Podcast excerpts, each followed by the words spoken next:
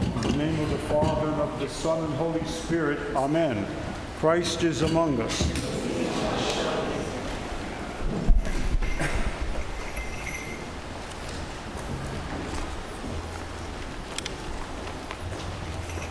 Dearly beloved, the month of August, today, the first of its day, and we are solemnly remembered by the calendar and also by the holy days that come in that calendar uh, marking August. Today, Elias, Eliah. Then we will come to the transfiguration of our Lord when Elias appears, appear, appears with Moses and Jesus on Mount Tabor. And then we celebrate the great feast of the Dormition, the falling asleep of the Blessed Virgin Mary. That tells us that the end of the church year, not the civil year, but the church year comes after the birth of the Virgin Mary. Our seminary is now 69 years old. Listen to the words of wisdom, the wisdom of Solomon in the Old Testament. For they will be made holy who keep holy things properly. And those who are taught holy things will find a defense. They who will be made holy and who keep holy things piously. And those who are taught holy things will find a defense according to the wisdom of Solomon. In the middle of September, seminarians will arrive at Christ the Savior Seminary this year to begin the 69th academic year.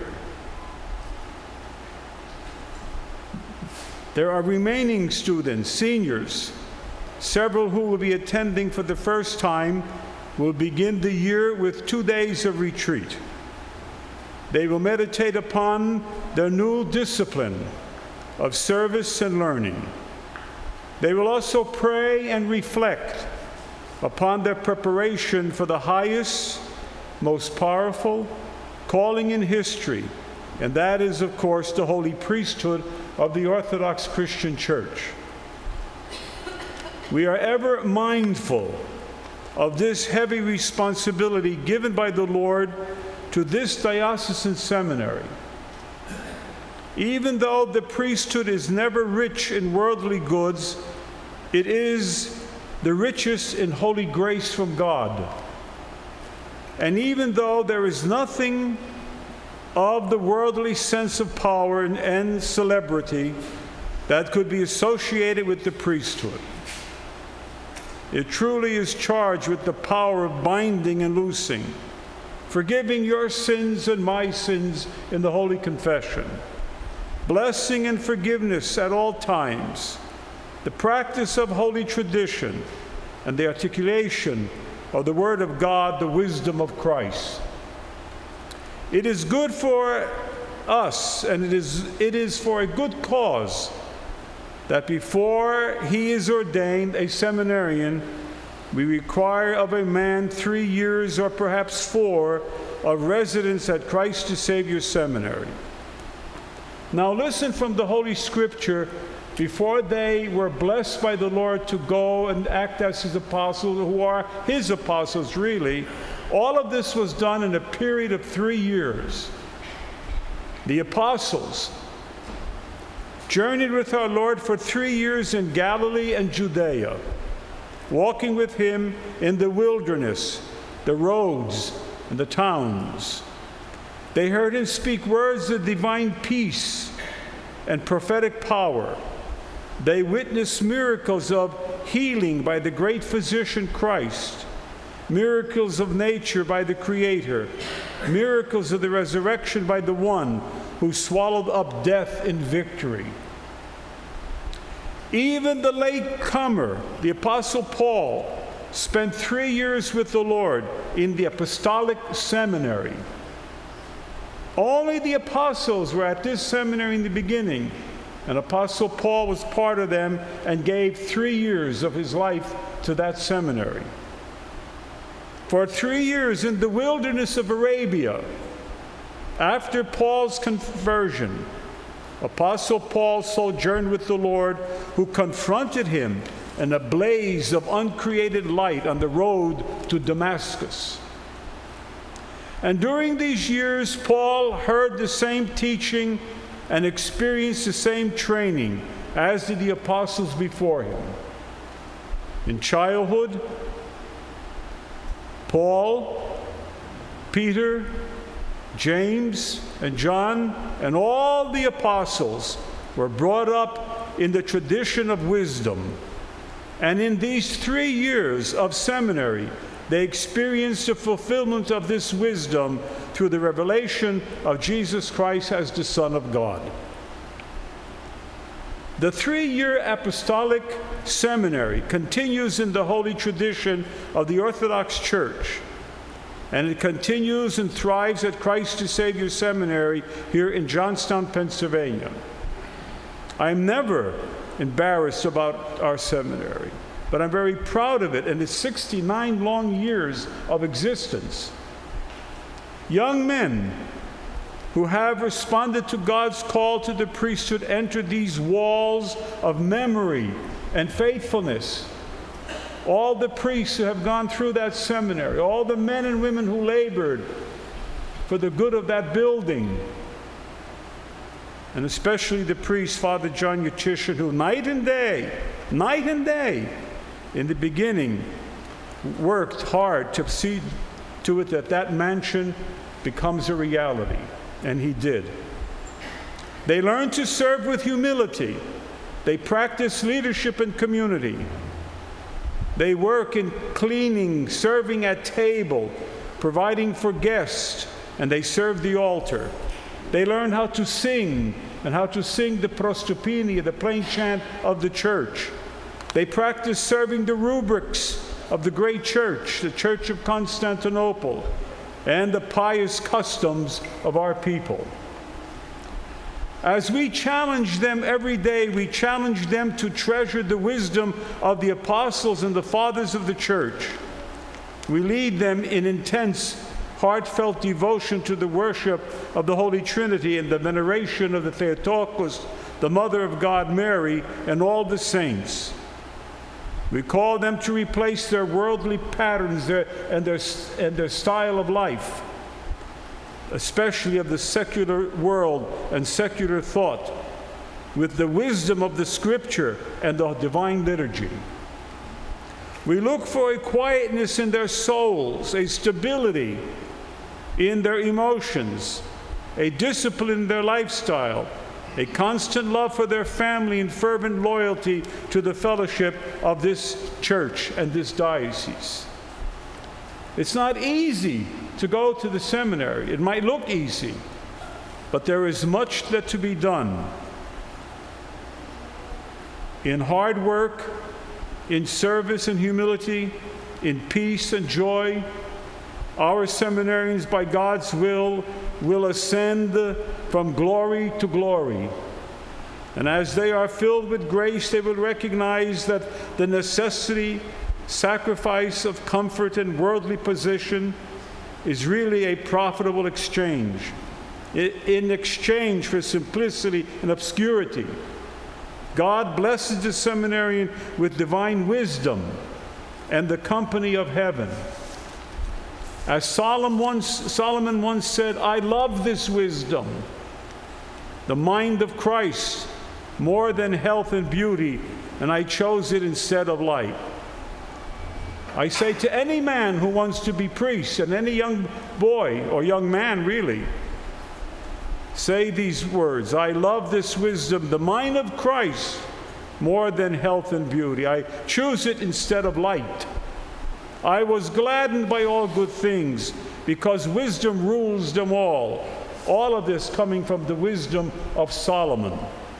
Seminary is ultimately a place of gladness after all. We have a large deacons class in this diocese, over 14 of these of students, a, a great deal, maybe more, even I don't remember, but 14 of them. and there'll be seven to eight students at the seminary this year.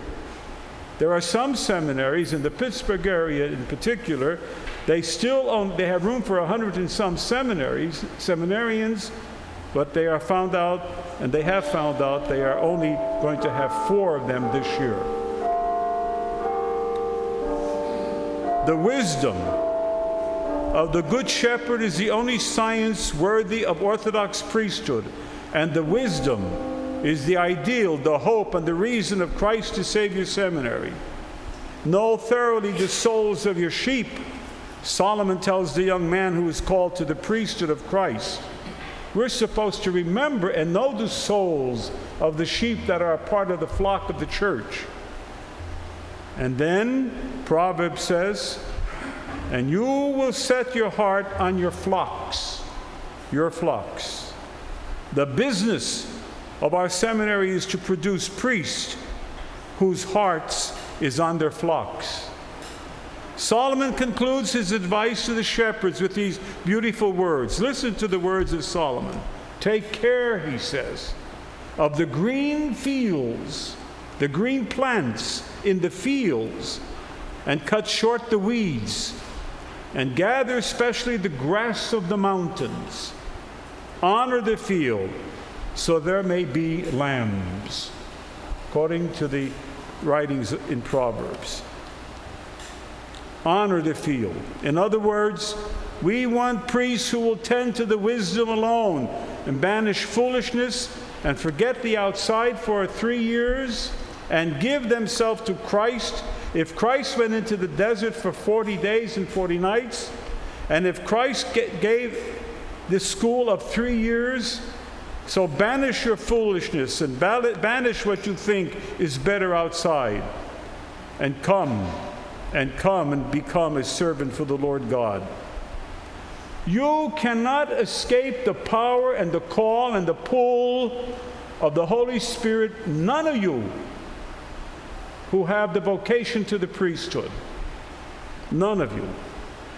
I was 15 years of age when I stood in the middle of the church and read in Church Slavonic the epistles and the readings like yesterday that went on and on and on at the Vespers because they were the readings from the book of Kings giving us the story of Elias.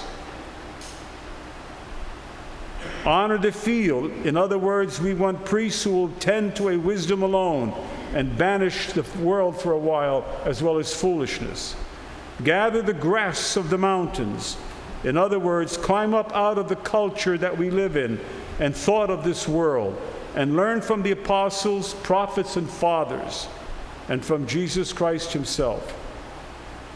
There is nothing like the priesthood because there is a constant prayer in life and there is a constant surrendering of oneself to God. In conclusion, we celebrate and commemorate the holy prophet Elias today.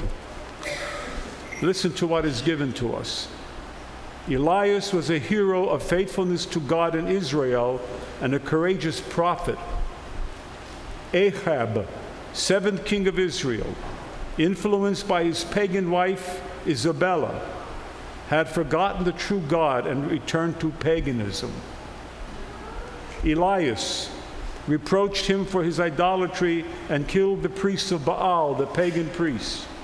He fled to the mountains because of his wife's anger. She was the pagan.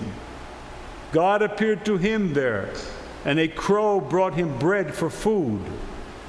At the time of Jehoshaphat, king of Israel, Elias was taken up in a chariot of fire in the presence of his disciple Eliseus. The prophet Malachias had said, Behold, I will send you Elias, the prophet, before the coming and dreadful day of the Lord.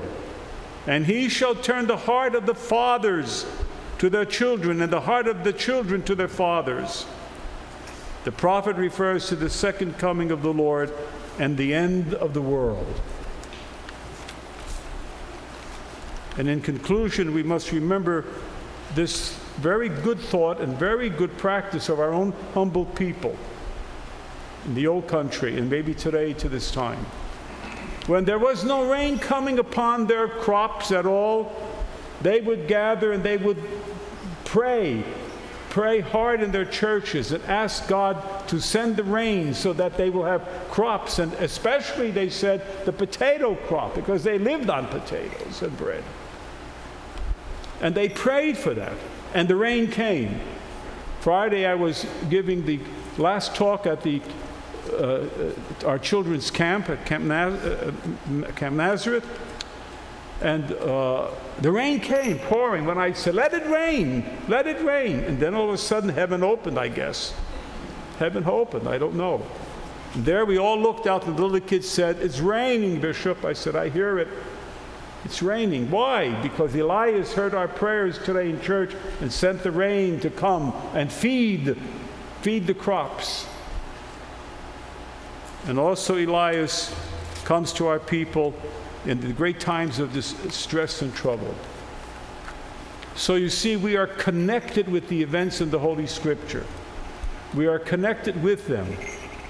And, and with them we live, and by them we live. May the Lord bless us and keep us at all times. Amen.